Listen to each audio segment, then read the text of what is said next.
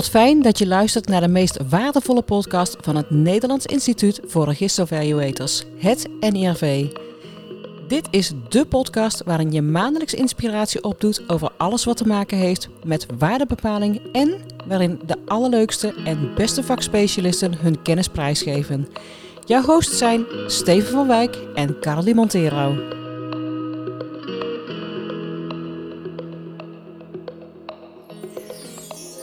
Welkom in weer een nieuwe aflevering van de NIRV-podcast. In deze editie spreken we met Rob de Leden over het gedrag van spelers in relatie tot de waarden die zij vertegenwoordigen. Rob werkte jarenlang als woordvoerder bij de KNVB en was acht jaar perschef van het Nederlands elftal. Daarnaast is hij nog steeds actief als perschef in de Champions League bij EK's en WK's. Rond het veld en in de catacomben kwam hij alle groten van het voetbal tegen. En dat leverde hele mooie anekdotes op. Rob werkte onder vier bondscoaches. Guus Hiddink, Frank Rijkaard, Louis van Gaal en Dick Advocaat. We spreken erop over het gedrag van spelers en wat voor invloed dat heeft op de waarden die zij vertegenwoordigen. Een interessant onderwerp wat je veel breder zou kunnen trekken naar gedrag en relatie tot waarde. Rob schreef het boek Schaken met Edgar Davids, een boek met voetbalverhalen rond het Nederlands elftal. En op een mooie zomerdag lees je dit in één ruk uit. En hoe je dit gesigneerde boek nou kunt winnen, hoor je in deze podcast. En heb jij nou een leuke suggestie voor een spreker of een onderwerp? Laat het ons vooral ook weten, want we komen graag tegemoet aan de wensen van de luisteraars. Welkom Rob. Ik vind het echt ontzettend leuk dat jij in jouw druk programma tijd voor ons hebt vrijgemaakt. Dat, uh, ja, dat kunnen wij heel erg waarderen en zeker in deze drukke tijden die eraan zitten te komen. Um, ja, ik wilde allereerst maar gewoon even beginnen met wie is nou Rob de Leden? Kun je iets vertellen over je jeugd en hoe je hiertoe bent gekomen? Ja, zeker. Um, ik ben uh, geboren en getogen in Schiedam. Ben op mijn achtste gaan voetballen. En uh, ja, wat wil je dan? Uh, prof worden en in het Nederlands zelf al gaan voetballen. Maar goed, toen kwam ik al snel tot de ontdekking dat ik daar toch niet goed genoeg voor was. Ik kon wel een beetje voetballen, maar niet zo goed. Uh, blijven voetballen, uh, naar school gegaan, uh, gaan studeren. En tijdens mijn studie kreeg ik de kans om voor de krant te gaan werken in Rotterdam, het Vrije Volk. Daar ging ik al het amateurvoetbal doen bij mij in Schiedam en in Vlaardingen en Maasluis. dus toen kon ik mijn liefde voor voetballen en, en mijn voorkeur voor schrijven kon ik, kon ik combineren naast mijn studie. En toen ik eenmaal afgestudeerd was, had ik vier jaar bij de krant gewerkt. En toen hoorde ik uh, op de krant dat ze bij de KNVB in Zeist, hier twee deuren verder, iemand zochten om uh, medewerker voorlichting en PR te worden. En daar heb ik op gesolliciteerd. Leek me hartstikke leuk. Uh, ik was voorbestemd om leraar Engels te gaan worden. Dat, dat had ik altijd in gedachten. Ik heb Engels gestudeerd. Maar toen dit voorbij kwam en ik werd aangenomen, ja, toen zat ik elke dag in het voetbal. En uh, dat was schrijven vanaf de, vanaf de eerste dag, veel schrijven. Uh, foldertjes, brochures, uh, tijdschriften, magazines, je kan het zo gek niet bedenken. En langzamerhand kwam daar ook voorlichting bij, persvoorlichting bij. En toen ik een aantal jaar in dienst was en ook meeliep als assistent perschef bij het Nederlands Elftal, vroeg Guus Hiddink in 1995 of ik perschef van het Nederlands Elftal wilde worden. Ja. Dat heb ik acht jaar gedaan daarna allerlei evenementen Ik ben bij FIFA en UEFA terechtgekomen um, als perschef. En ik ga over uh, uh, twee weken, of begin juni, als het EK begint, ben ik voor UEFA actief in Amsterdam. Uh, bijna drie weken om daar ook allerlei mediazaken te doen. En kun je iets vertellen over jouw functie als perschef? Wat houdt dat precies allemaal in? Ja, dat wist ik ook niet toen ik van school afkwam. En eigenlijk ook nog niet eens toen ik bij de KNVB kwam. Maar perschef is eigenlijk de smeerolie tussen uh, de organisatie en, en uh, in dat geval van perschef bij het Nederlands elftal, het Nederlands en de pers. Dus wat ik probeer te doen en wat alle perschefs en alle uh, voorlichters proberen te doen, is dat de journalisten werk kunnen doen onder optimale omstandigheden, zonder dat de organisatie bij wie ze te gast zijn of over wie ze schrijven daar overdreven veel last van heeft. Dus wat je in deze periode ziet bij het Nederlands elftal, als een trainingskamp zijn, er zijn persmomenten, er wordt gezorgd dat er vanuit het Nederlands elftal informatie wordt verstrekt aan de pers, mhm. maar wel op de momenten dat het, het Nederlands elftal uitkomt en ook weer niet 24 uur per dag. Wil het dan zeggen dat alle interviewaanvragen voor ja, bondscoaches, spelers, et cetera, allemaal via jou lopen? Ja, ehm, toen was het ook al zo dat je in ieder geval wilde weten welke journalisten over de vloer kwamen. Dus journalisten moesten zich aanmelden om bij een persconferentie te komen.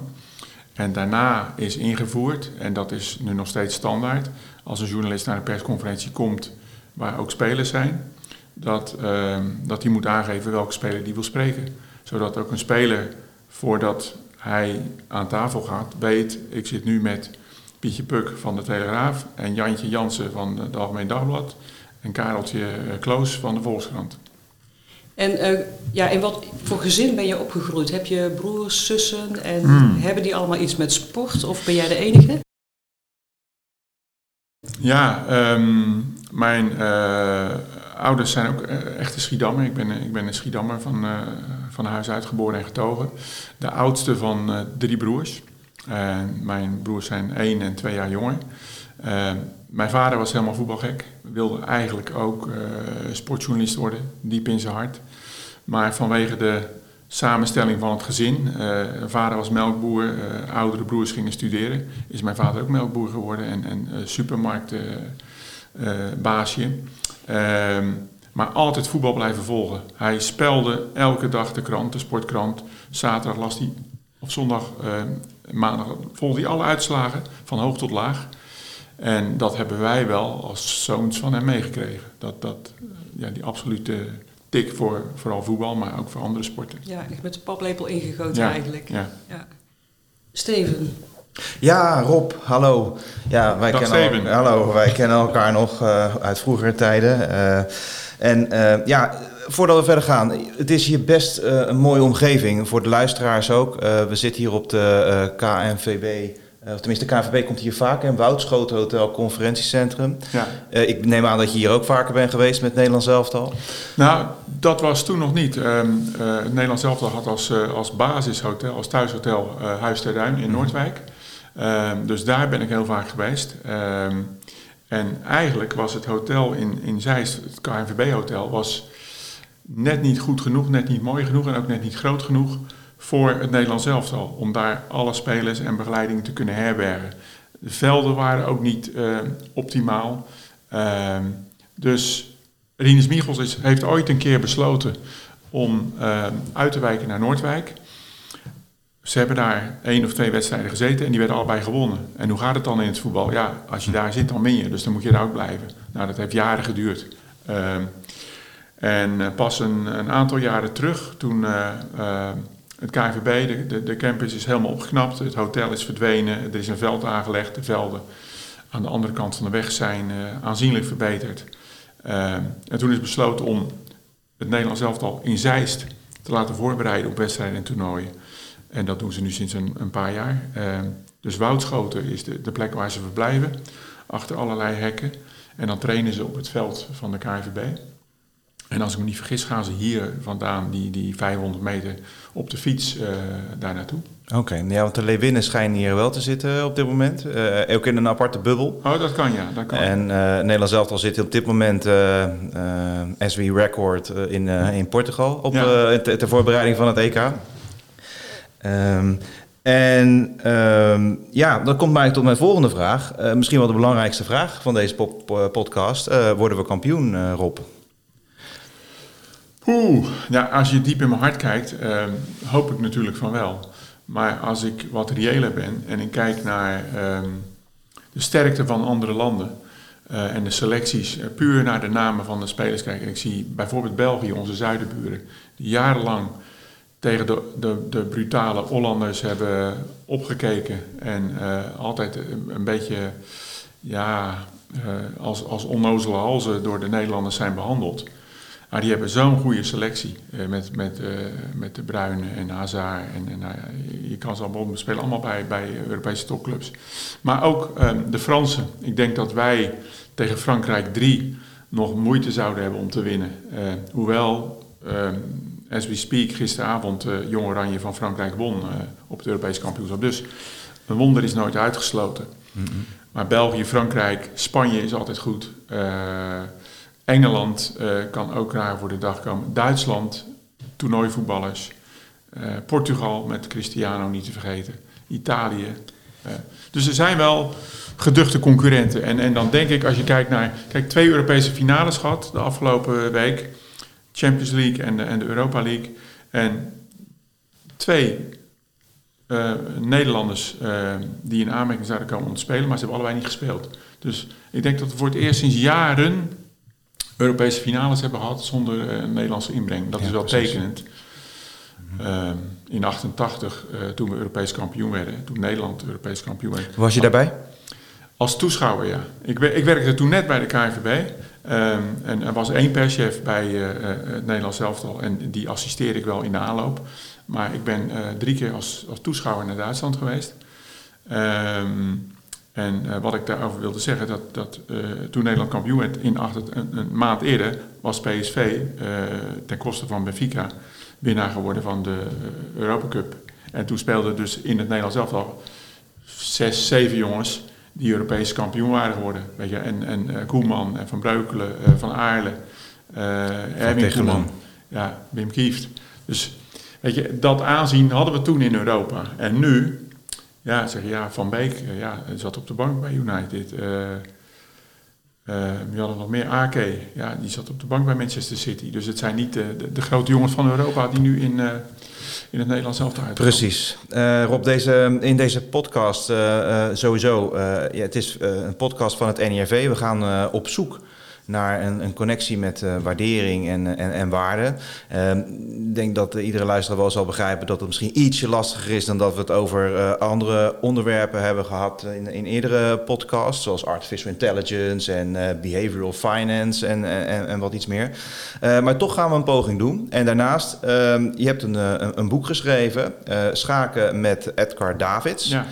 Uh, en daar ja, boordevol hele leuke anekdotes. Dus uh, graag wil ik daar ook uh, aandacht aan besteden. Um, maar voordat we met het boek verder gaan, um, toch, die, toch even op zoek naar, naar, naar voetbal en jouw rol daarin en waarde. Ja. En dan met name ook bijvoorbeeld Um, je hebt heel veel spelers heb jij uh, uh, ja, ervaren, als het ware. Je hebt ook vanuit jouw rol gezien dat spelers zich soms op een wat minder positieve manier etaleren uh, naar de buitenwereld toe. En heb jij voorbeelden of ideeën over wat dat doet met bijvoorbeeld de waarde van een speler? Ik kan me voorstellen, je koopt een speler als club. Uh, je gaat ervan uit dat, dat, het gedrag zeg maar, van zo'n speler uh, in lijn is met wat je daarvan mag verwachten. Je doet een, een behoorlijke miljoeneninvestering. En vervolgens gaat die, uh, gaat die betreffende speler um, ofwel in zijn privéleven ofwel op het, op het veld dingen doen, dingen zeggen. Ehm, heb, jij dat, heb jij daar een concreet voorbeeld van? En zo ja, um, hoe ben je daar toen mee omgegaan om dat misschien wel te redden? Ja. ja, dat is een goede vraag. Zeker. Kijk, waardering is, uh, uh, is natuurlijk altijd aan de orde, want je praat tegenwoordig, als je het over een voetballer hebt, al gauw uh, over uh, wat zijn laatste uh, transfer is geweest en hoeveel dat is geweest. Je praat allemaal in, in bedragen van, van vele miljoenen. En tegenwoordig gaat het wel over 100 miljoen als je het over, over de Messi's of de Ronaldo's hebt van deze wereld. En hoe komt dat? Ehm, omdat ze ehm, ja, die, die, die waarde uh, voor een club vertegenwoordigen, kunnen vertegenwoordigen. Ik weet nog dat uh, Ruud Gullit uh, na 88 naar, naar, Milaan, naar Milaan in AC Milan ging. En dat ging om 17 miljoen. Nou, heel Nederland stond op zijn achterste benen. Want wie gaat er in hemelsnaam 17 miljoen voor een, een voetballer? En dat waren ook nog guldens, denk ik. Ja. Dat waren ook nog guldens. Wie, wie, weet je, wat welke gek betaalt dat en hoe kan een voetballer dat ooit waarmaken? Nou, eh, jaren later ging eh, David Beckham naar Real Madrid. En toen was hij eigenlijk al in zijn nadagen. En toen zeiden de mensen ook, ja, maar weet je, wat, wat moet hij daar nou aan toevoegen? Wat, wat is er nou voor, voor, voor, voor extra aan? Maar toen ging het verhaal een week later dat ze bij alle verkoop van merchandise, alle shirts van, van David Beckham, die hadden ze in Azië al, al, al verkocht. Dus hij had zijn prijs al drie keer opgebracht voordat hij ook maar één bal had geraakt. Dat zijn dan de positieve dingen.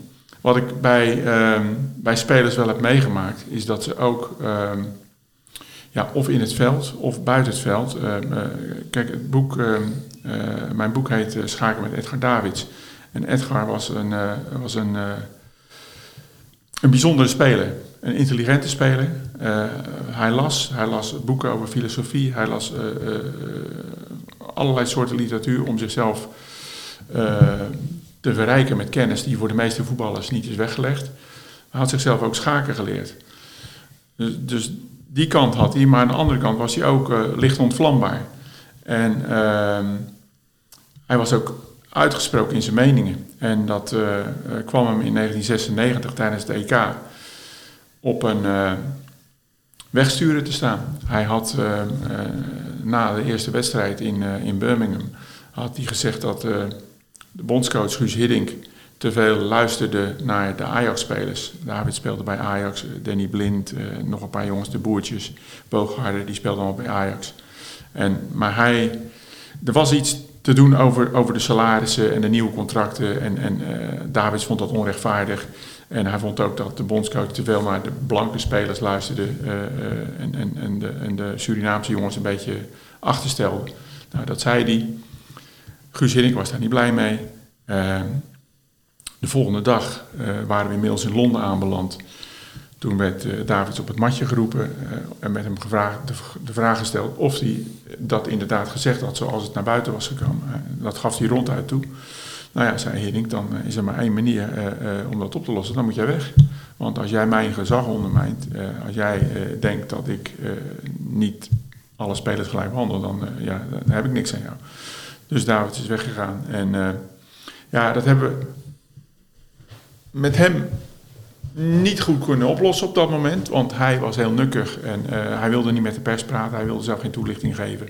Um, dus we konden tegen hem aanpraten wat we wilden. Maar hij wilde alleen maar zo snel mogelijk naar huis. En dat was ook onze insteek dat hij weg moet. Maar het was al netjes geweest als hij even tegen uh, de, de, de media had gezegd wat er aan de hand was. dat zat er toen niet in. Hiddink heeft dat wel gedaan. Heeft uitgelegd waarom hij dat heeft besloten. En uh, ja, dat was eigenlijk een, een, een, toen een breuk tussen het Nederlands elftal en Davids. En anderhalf jaar later is dat weer goed gemaakt. Want Hiddink was een bondscoach, ging naar het WK in 98 in Frankrijk. En um, heeft hem toen wel weer erbij gehaald, want hij speelde bij, uh, bij Juventus, uh, was, een, was een grote speler in Italië. Een uh, pitbull op het middenveld. En Hiddink had hem wel nodig. Dus toen is toen is het allemaal weer goed gekomen. Um, en toen heb ik ook, um, maar dan sluit ik, dan ga ik er niet te lang over door. Um, toen had Davids anderhalf jaar niet met, uh, met de media gesproken. Hij maakte in de achtste finale tegen Joegoslavië het winnende doelpunt. En uh, de NOS, die de wedstrijd had uitgezonden, die wilde niks liever dan uh, Davids vragen hoe dat nou allemaal was gegaan. En weet je, anderhalf jaar niet met de Nederlandse pers gesproken. Hoe gaat dat nu? En dus zegt tegen Edgar, Edgar, doe me nou lol. Ga nou even bij Jack van Gelder in de studio uh, langs zo meteen en zeg even hoe het is. Ja, maar daar had hij geen zin in. Nee, nee, nee, nee. Zijn vriend Winston Bogarde zat naast hem. Nee, dat moet je niet doen. Je moet niet met de pers gaan praten. Je, anders ben je een loser. Nou, zeg Edgar, weet je, um, doe het nou gewoon. Weet je, anderhalf jaar niet gepraat. Nu, heel Nederland ligt aan je voeten. Zeg even in twee zinnen uh, hoe goed het voelt om voor het Nederlands zelf te scoren en hoe blij je bent. Nee, dat ga ik niet doen. En toen had ik het ei van Columbus. Ik zei, weet je wat? Er zitten zoveel honderdduizenden kinderen te kijken. Ik zeg, vertel dan in ieder geval tegen die kinderen hoe trots jij bent. Want die kinderen die vinden jou een held. En die willen jou, die willen eigenlijk niks liever dan de nieuwe Edgar Davids worden. Zeg dan tegen die kinderen, doe het dan voor die kinderen. Oké, oké, dan doe ik het. En toen is hij naar de studio gegaan. En de NOS geloofde niet, wat ik, zei uh, tegen de producer, ik zeg, nou Davids komt het zo aan, hij gaat het vertellen. Ze geloofden niet dat hij zou komen na zoveel werk. En uiteindelijk is hij gegaan en uh, toen was alles weer goed. Ja, ja. Niet het antwoord op de vraag te Nee, dat maakt niet uit. Nee, maar, eh, maar uh, een hele leuke anekdote weer. En, en, zo, en, en, ik kan me ook nog wel meer voorbeelden. En we gaan van de hak op... Weet je wat? Uh, we gaan gewoon van de hak op de tak. Maakt niet uit. Ook door dat boek heen. Eh, Carolien, we hebben het allebei gelezen.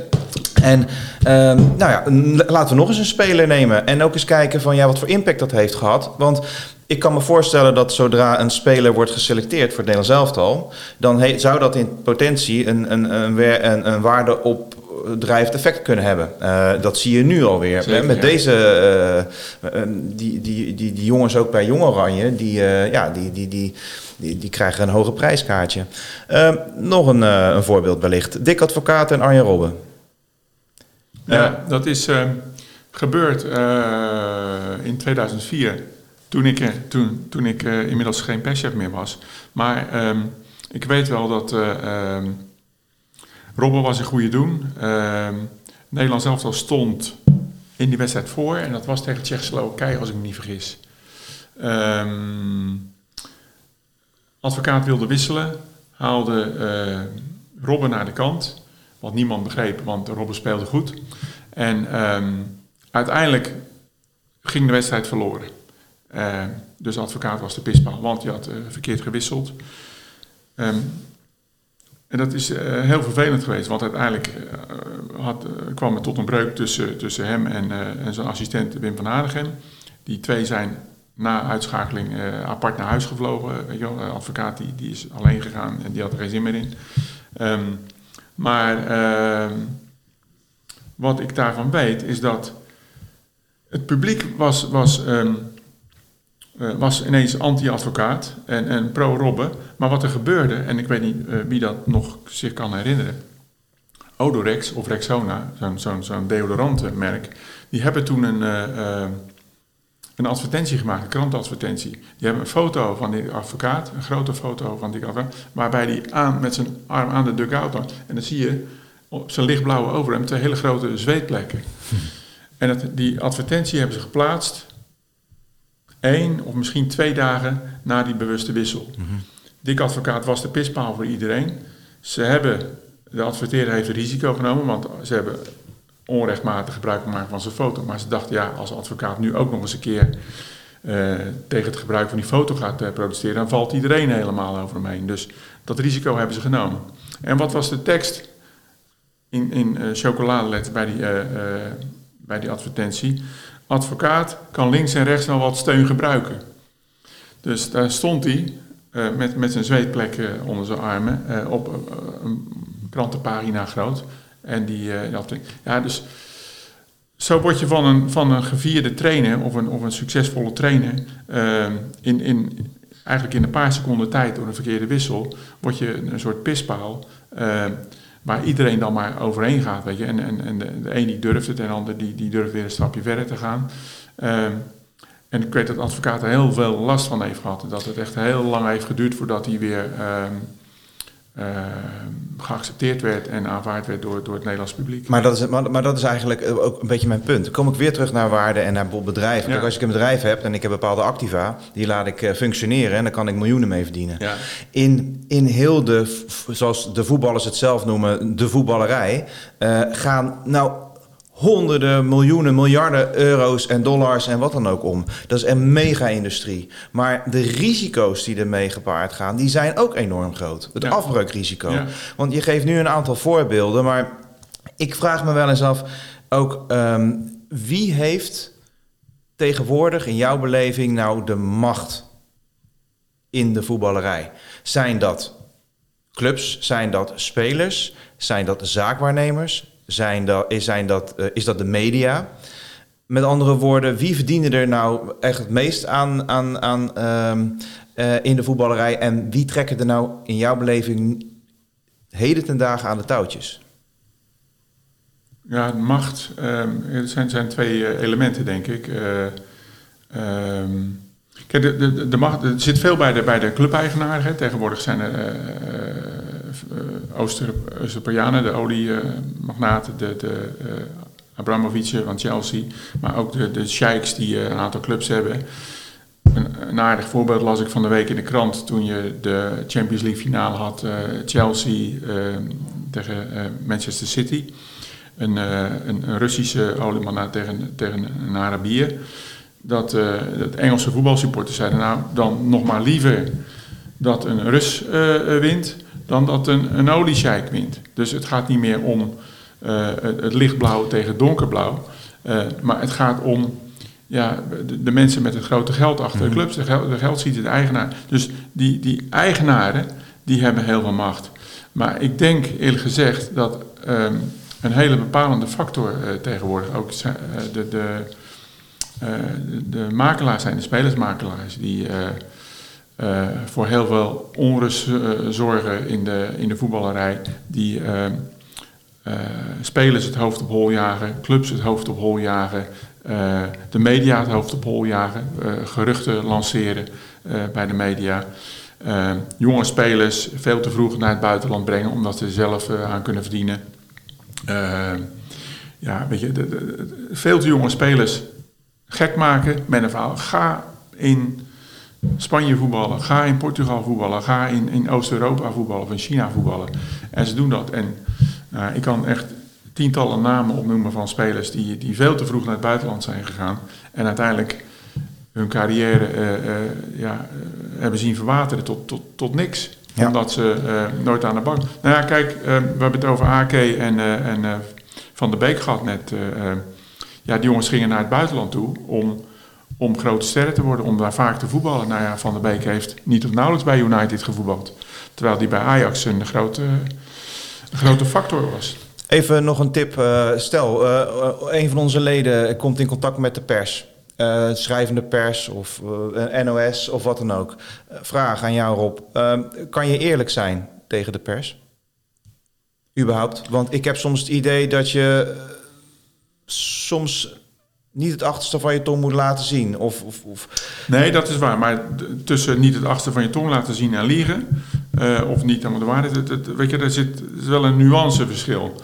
Um, en, en een gevleugelde kreet die ik van een collega hoorde... en die ik eh, bijna elke dag nog steeds gebruik is... al is de leugen nog zo snel, de waarheid achterhaalt hem wel. Dus op het moment dat jij nu denkt... dit leugentje gaat mij helpen kan je over een uur of over een dag of over een week of over een maand ineens geweldig met je mond vol tanden staan, omdat het, het leugentje wordt achterhaald. Dus wat ik altijd doe en, en, en deed, um, zeg ja jongens, um, ik weet het wel, of, of misschien weet ik het niet, maar het is nu niet handig om het te vertellen. Want dan krijgen we, een situatie waar niemand gelukkig van wordt. Dus we zeggen er even niks over. Heb je, dat, eh, kan, heb je, je hebt uh, een viertal bondscoaches meegemaakt, denk ik. Zo, uh, kan je, heb, je, heb je een voorbeeld van uh, waarvan iemand de neiging had van... nou, ik vertel maar niet dan de waarheid... en toen jij zei van nou, dan kan je beter je mond houden of iets dergelijks?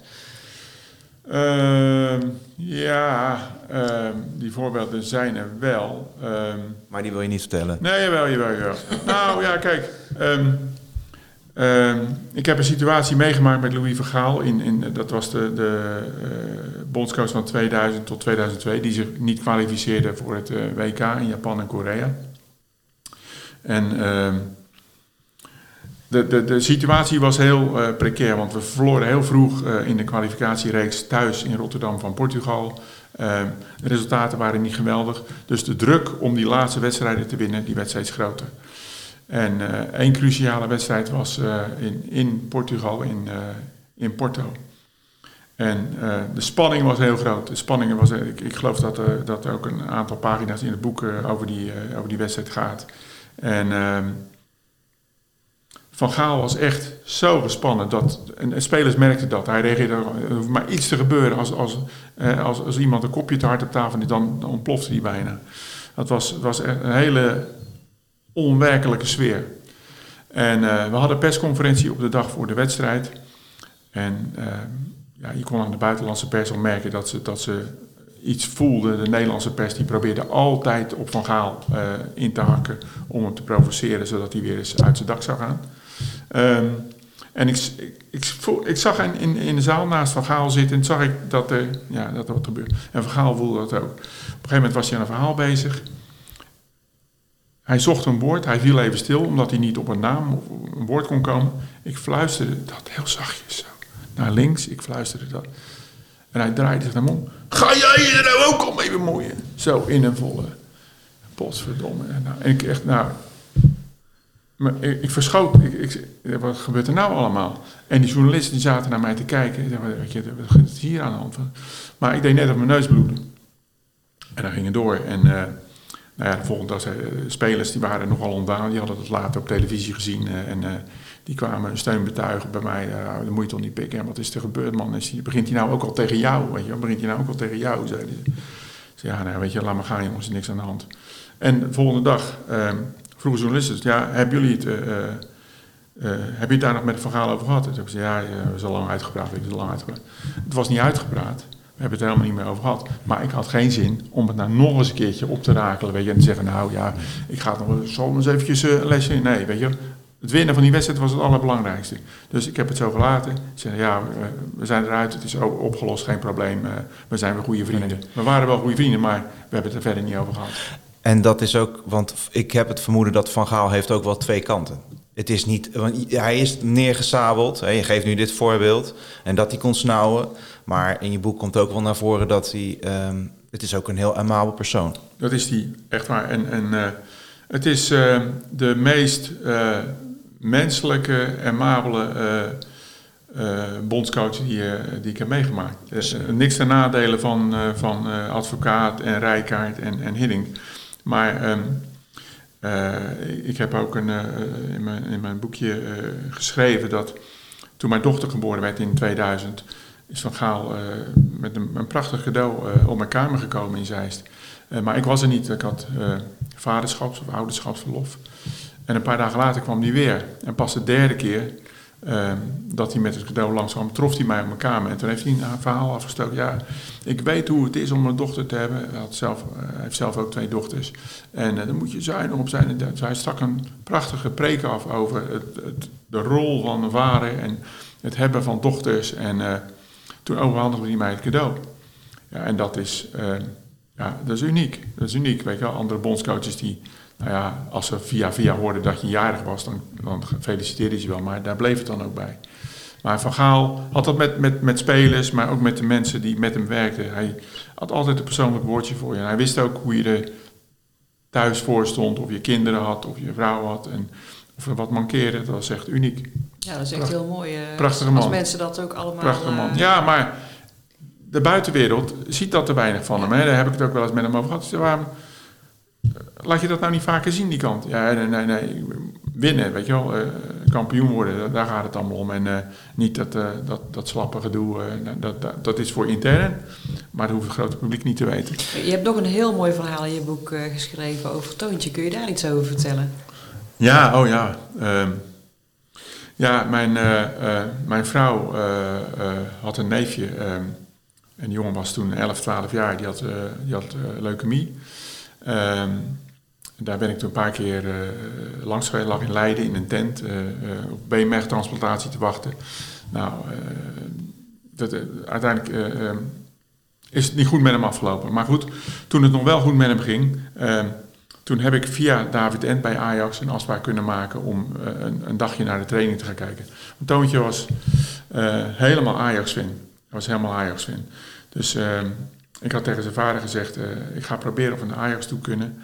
En training kijken, nou, was, was geregeld. Dus we gingen naar Amsterdam, hij had zijn Ajax trainingspak aangetrokken. Toen de training afgelopen was, zei hij van, als je wil, ga maar even met de spelers voetballen. Dus hij ging het veld op, heeft een balletje getrapt met, met Michael Reiziger, met de jongens van de Boer, met, ik geloof Liedmanen erbij was. en toen mochten we naar binnen toe. En toen had Van Gaal een, van iemand van de PR-staf een tasje gekregen met posters en stickers en vaantjes en alles wat erin zat. En we hebben even gewacht, Van Gaal had eerst gedoucht, toen kwam hij naar ons toe. Zo, dus jij bent Toontje.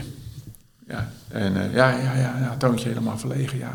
Um, dus jij bent Ajax-fan. Ja, ja, ik ben Ajax-fan, zei hij. Nou, ik heb hier een poster en ga ik jou eens even overhoren. Dus hij rolde de poster uit van Gaal en hij wees een speler aan. En hij zegt, ja, maar wie dat is? En Toontje kennen ze allemaal. Dus die begon bij de eerste en de tweede. Nou, nou, nou zei Van Gaal, ik geloof echt dat jij een, eh, een, voetbalkenner bent. En als laatste wees Van Gaal zichzelf aan. En wie is dit?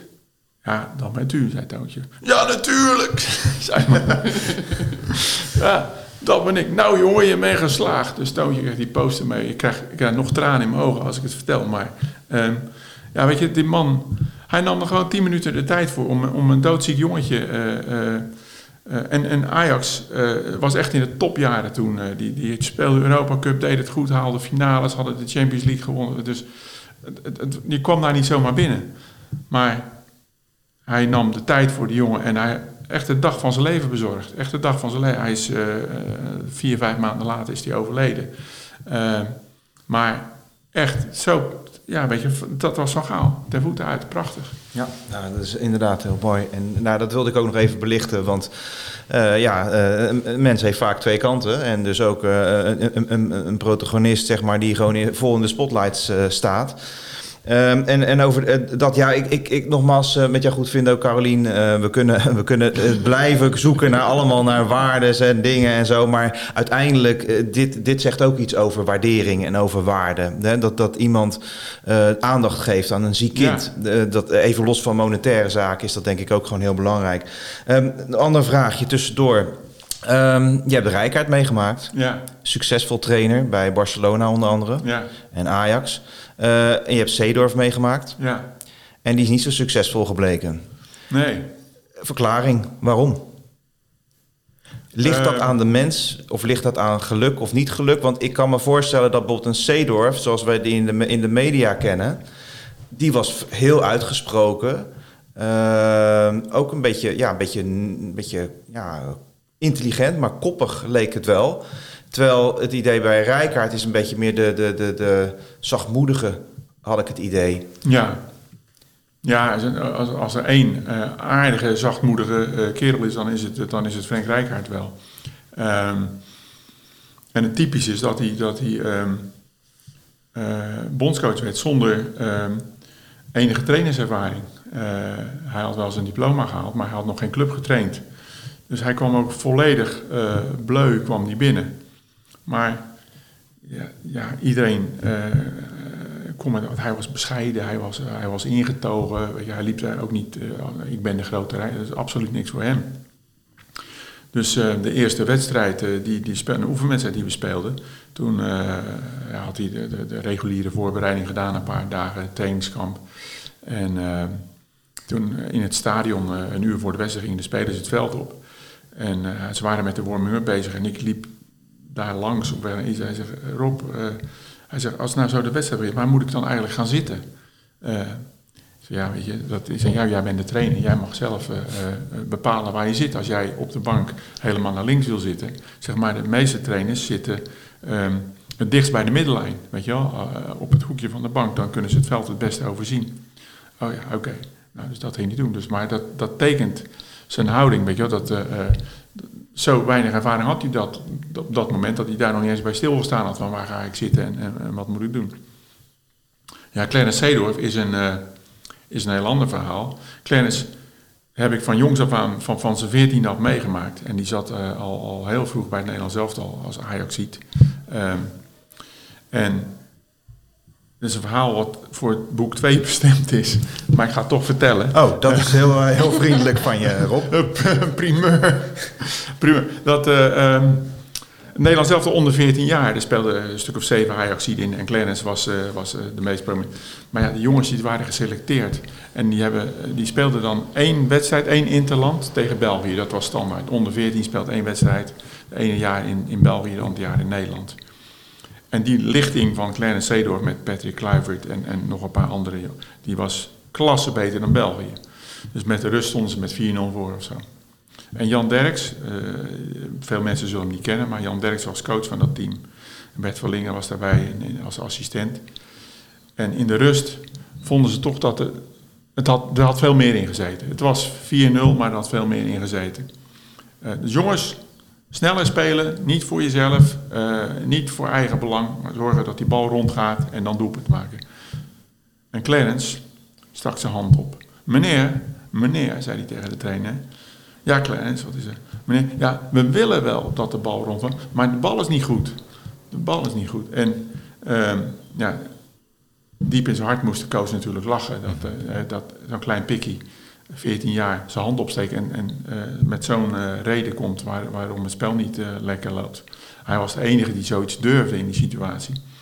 Um, uiteindelijk won ze met 7-0 of 7-1 geloof ik. Maar die, die houding van Clarence is eigenlijk typerend voor zijn hele carrière. Hij is altijd, um, hij is een beetje zelfkritisch, maar hij zoekt het ook wel vaak bij de anderen.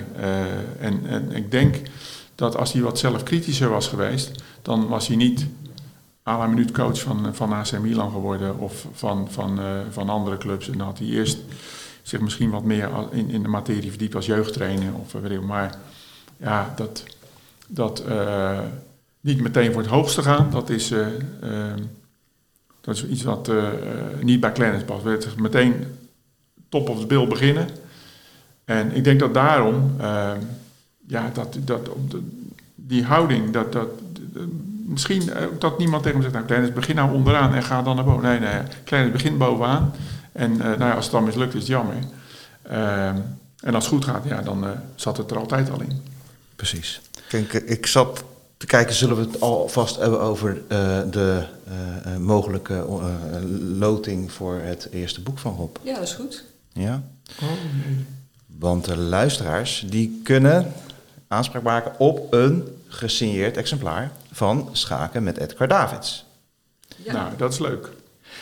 Dat Gaan wij hier nog een of andere prijsvraag aan koppelen? Of uh, is het inschrijven, e-mailen en... Uh... Nou, misschien degene die de mooiste review schrijft op iTunes... en daarmee zorgt dat we hoger in de ranking komen... dat we die belonen met dit boek. Oh ja, dat is een goed idee. En dan vragen we Rob zo meteen dit boek wat hier nog ligt te signeren. Dat doe ik met alle liefde. Kijk. Heel goed, heel goed. Voor de gelukkige winnaar. Heel goed. Spreek het over dat boek.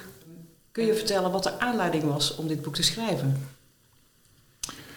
Ja, het was uh, eigenlijk al, al um, nou ja, 20 jaar, 25 jaar, nee, 20 jaar liep ik met het idee om, om van verhalen op te schrijven. Maar kijk, op het moment dat je um, in mijn tijd dat ik bij het Nederlands zelf al rondliep, was het niet gepast, was niet het goede moment om daar, dan zit je er te dicht bovenop en dat ligt ook gevoelig. En, en dat, uh, ja, was, ik vond het zelf niet, niet gepast. Maar uh, ik had wel al die verhalen uh, in mijn hoofd en ik heb er ook wel een aantal opgeschreven. Ik dacht, nou ja, dat komt wel een keer. En vorig jaar maart, toen uh, corona zijn kop om de hoek stak, dacht ik, nou weet je, dit is de tijd om het te gaan doen. Toen ben ik heel streng geweest voor mezelf. Heb ik elke dag 1500 eh, woorden geschreven. Um, en wel eens wat dingen op, eh, op Facebook gezet. Waarop een, een bevriende journalist zei: joh, dat is zo leuk, daar moet je met een uitgever over gaan praten. Dus dat heb ik gedaan. En de uitgever was enthousiast en, uh, en zei: Nou ja, als je 50.000 woorden hebt, dan, uh, dan kom je maar terug. En dat was in mei het geval. En in november lag er een boek in de winkel. En, ja. Uh, ja, weet je, de, de, ik, ik, was vanochtend uh, bij Broeze in, in Utrecht. Daar hebben ze een hele uh, stapel voetbalboeken nu liggen vanwege na het EK. En dan lig ik tussen Arsène Wenger en Even ten Napel en Marco van Basten. ja, alleen dat prettige gevoel al is al de moeite van het schrijven waard geweest. dat ik daar al, al weken tussen de voetbal lig, in een van de mooiste boekhandels van, van Nederland lig. Ja dat, is al, dat geeft al heel veel voldoening. Nou, mooi, Plus alle reacties van, van, uh, van kijk dat jullie zeggen, ja, het is een mooi boek geworden. Nou, ja, uh, onwijs leuk. Uh, hartstikke bedankt daarvoor. Ja, dat, dat, wilde ik vragen aan jou. Hoe is het boek ontvangen? Want als ik het lees, ehm, als voetballeek, mag ik best zeggen, dan spreek je hebt het echt met liefde geschreven. Dat, dat kun je gewoon zien. Ja, dat is ook zo. Maar het, kijk, het zijn verhalen. Mensen vroegen me... Um, me kostte het veel moeite om. Zei nee, want het zette mijn hoofd. Het, was een kwestie van het moest eruit. Het liep, het liep uit mijn hoofd op het papier. Um, zo ingewikkeld was het niet.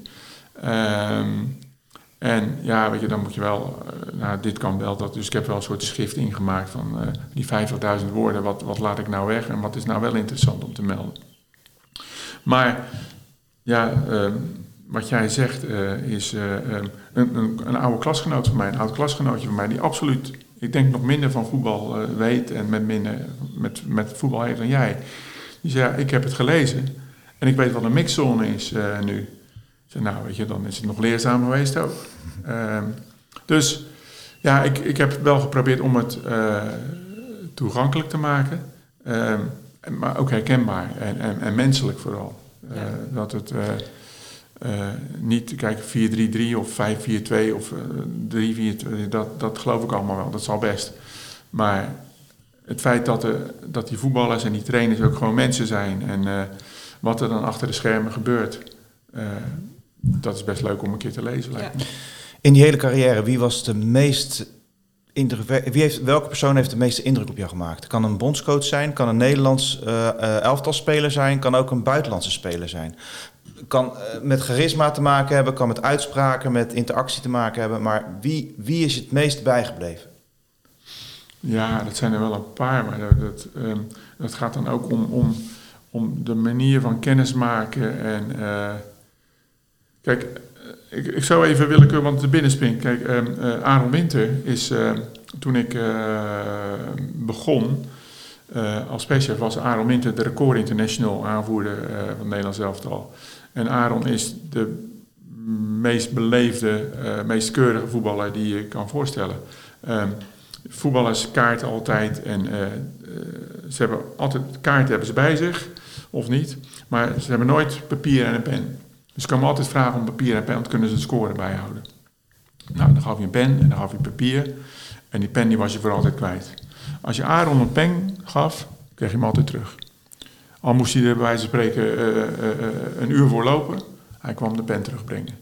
Dat is iets wat, ja, dat is zo typisch voor hem. Dat is zo bijzonder.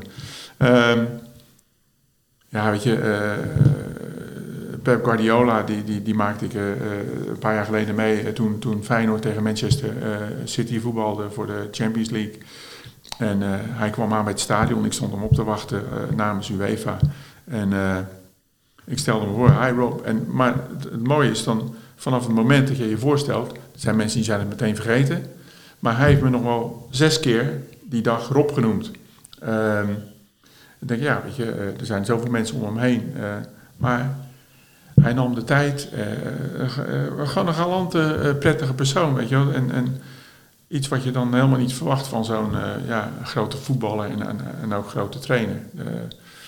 Ehm, Emery, Unai Emery, de, de, de, die al zoveel keer de Europa League heeft gewonnen. Afgelopen week weer met uh, Villarreal.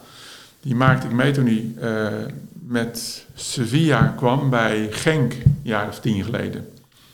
En ik ging hem ophalen voor de persconferentie een dag voor de wedstrijd. En hij zag mij. En, en wat de mensen die luisteren niet weten is dat ik twee meter ben. Uh, en hij zag mij. Daarom heet het ook twee meter sessies, kunnen we het een beetje noemen, denk ik. Ja. Ga door, op. En uh, hij zag mij aankomen en hij ging zo, uh, hij, hij, ging net als een basketballer, ging hij zo voorover staan en met een bal staan staan. Hé, hey, basket, basket, basket. En hij maakte zo'n zo'n werpbeweging alsof hij de bal in de, in de uh, basket gooide. Dus vanaf dat moment was ik basket. En de volgende dag, de dag van de wedstrijd, kwam ik weer tegen. Hé, hey, basket, basket, maakte hij weer die bewegingen. En het eigenaardige was dat hij uh, een, een, paar jaar later kwam ik hem weer tegen bij, uh, toen ik zelf bij Benfica werkte. En hij daar met, uh, ik denk Paris Saint-Germain of een, een, andere club over de vloer kwam. En hij herkende me nog steeds. Het was, hé, hey, basket, basket. dus die man heeft in zijn hele leven nooit iets anders tegen mij gezegd dan basket, basket. Maar wel heel erg leuk inderdaad. Ja. Ja, ja. Nou, leuke anekdotes. Um, ja, ik ga toch nog even door, want ik vind het echt, uh, echt heel vermakelijk ook om te horen uh, over personen. Maar heb je ook, um, je hebt een aantal eindtoernooien meegemaakt. Ja. En die eindtoernooien die waren, uh, ik denk, waar, waar, waar zijn die geweest? Ik denk Frankrijk, Brazilië. mijn eerste, mijn eerste in 1994 was ik assistent perschef van het Nederlands elftal. En, en simultaan vertalen voor advocaat. Die advocaat was bondcoach, maar die voelde zich nog niet comfortabel in het Engels. Ehm, en uh, nou, die wilde graag persconferentie in het Nederlands doen, maar dan wel simultaan vertaald. En met mijn uh, achtergrond als, als uh, anglist ehm, werd ik aangewezen als de simultaan vertaler. Dus ik ging mee naar Amerika om, om dat te doen. En in 96 in Engeland was ik, was ik zelf perschef. In 98 in Frankrijk met, met Guus ook. In 2000 het EK in Nederland en België met Rijkaard, ook perschef. Um, ja, en, en daarna heb ik voor FIFA en UEFA een aantal EK's en WK's gedaan. Maar is op een, op, een, op, op een eindtoernooi is er iets, kan je één anekdote geven van iets waarvan je zegt, ja, dat moet ik gewoon even, dat moet ik vertellen. Misschien staat het niet eens in je boek, misschien komt het ook niet in boek 2, misschien wel in boek 3 of 4, maar heb je iets waarvan je zegt, ja, dat was wel iets, um, dat is me echt wel bijgebleven. Um, of dat, dat maakte ja. dat toernooi eigenlijk, even los van de resultaten, heel bijzonder. Ja, dan ga ik wel uit het, uit het, uh, uit het boek citeren. Dat is de, toch de ontmoeting met George Best. Uh, omdat George Best um, een van mijn jeugdhelden was uh, van, van Manchester United te spelen. Kijk, als Schiedammer uh, heb je een voorkeur voor Feyenoord. En toen Feyenoord in 1970 de Europa Cup uh, won, was iedereen blij. En die paar jaar daarna won Ajax. Maar als Schiedammer mag je niet voor Ajax zijn. Dus, dus dat, weet je, dus was, was George Best was een goed, een goed alternatief. Um, en in 96 kreeg ik de vraag van Engelse televisie, uh, toen wij in Engeland waren met het Nederlands elftal, of Guus Hiddink tijd kon maken op, voor een ontmoeting met George Best. Mm -hmm. Want die twee hadden samen in Amerika gevoetbald, waren zelfs een uh, roommates geweest, uh, hadden op dezelfde kamer geslapen. En, en Hiddink die vond dat wel wat.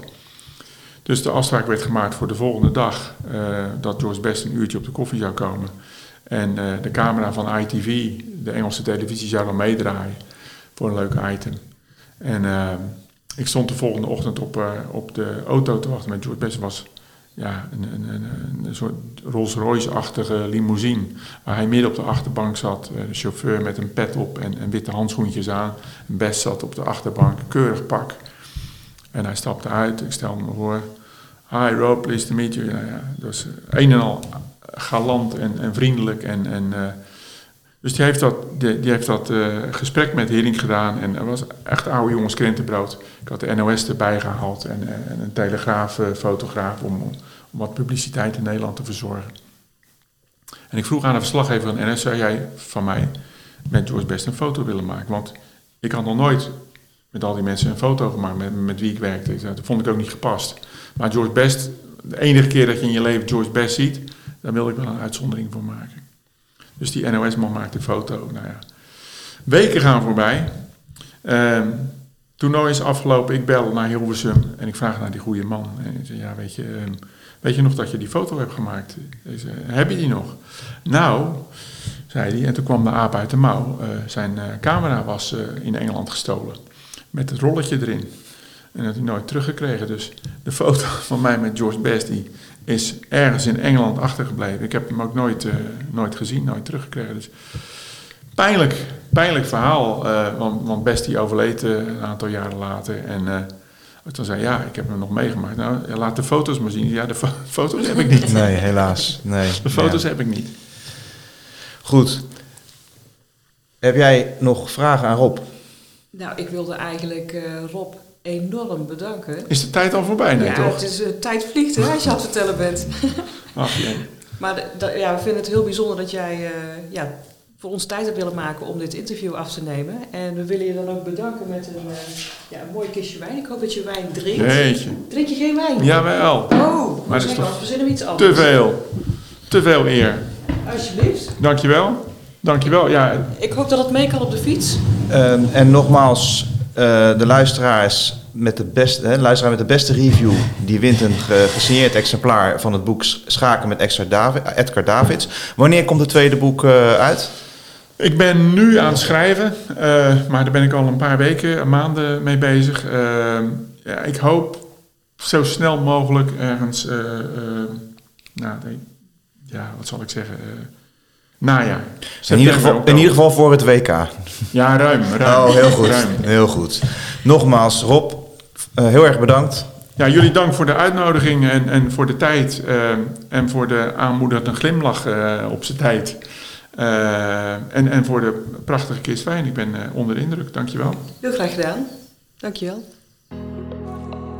Je luisterde naar een aflevering van de waardevolle podcast van het Nederlands Instituut voor Register van Weters door Steven van Wijk en Caroline Montero. Vond je deze podcast waardevol of inspirerend?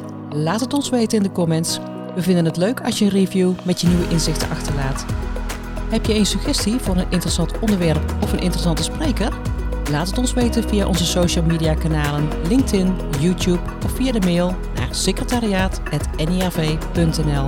En wie weet wordt jouw suggestie in een volgende podcast behandeld. Wees waardevol.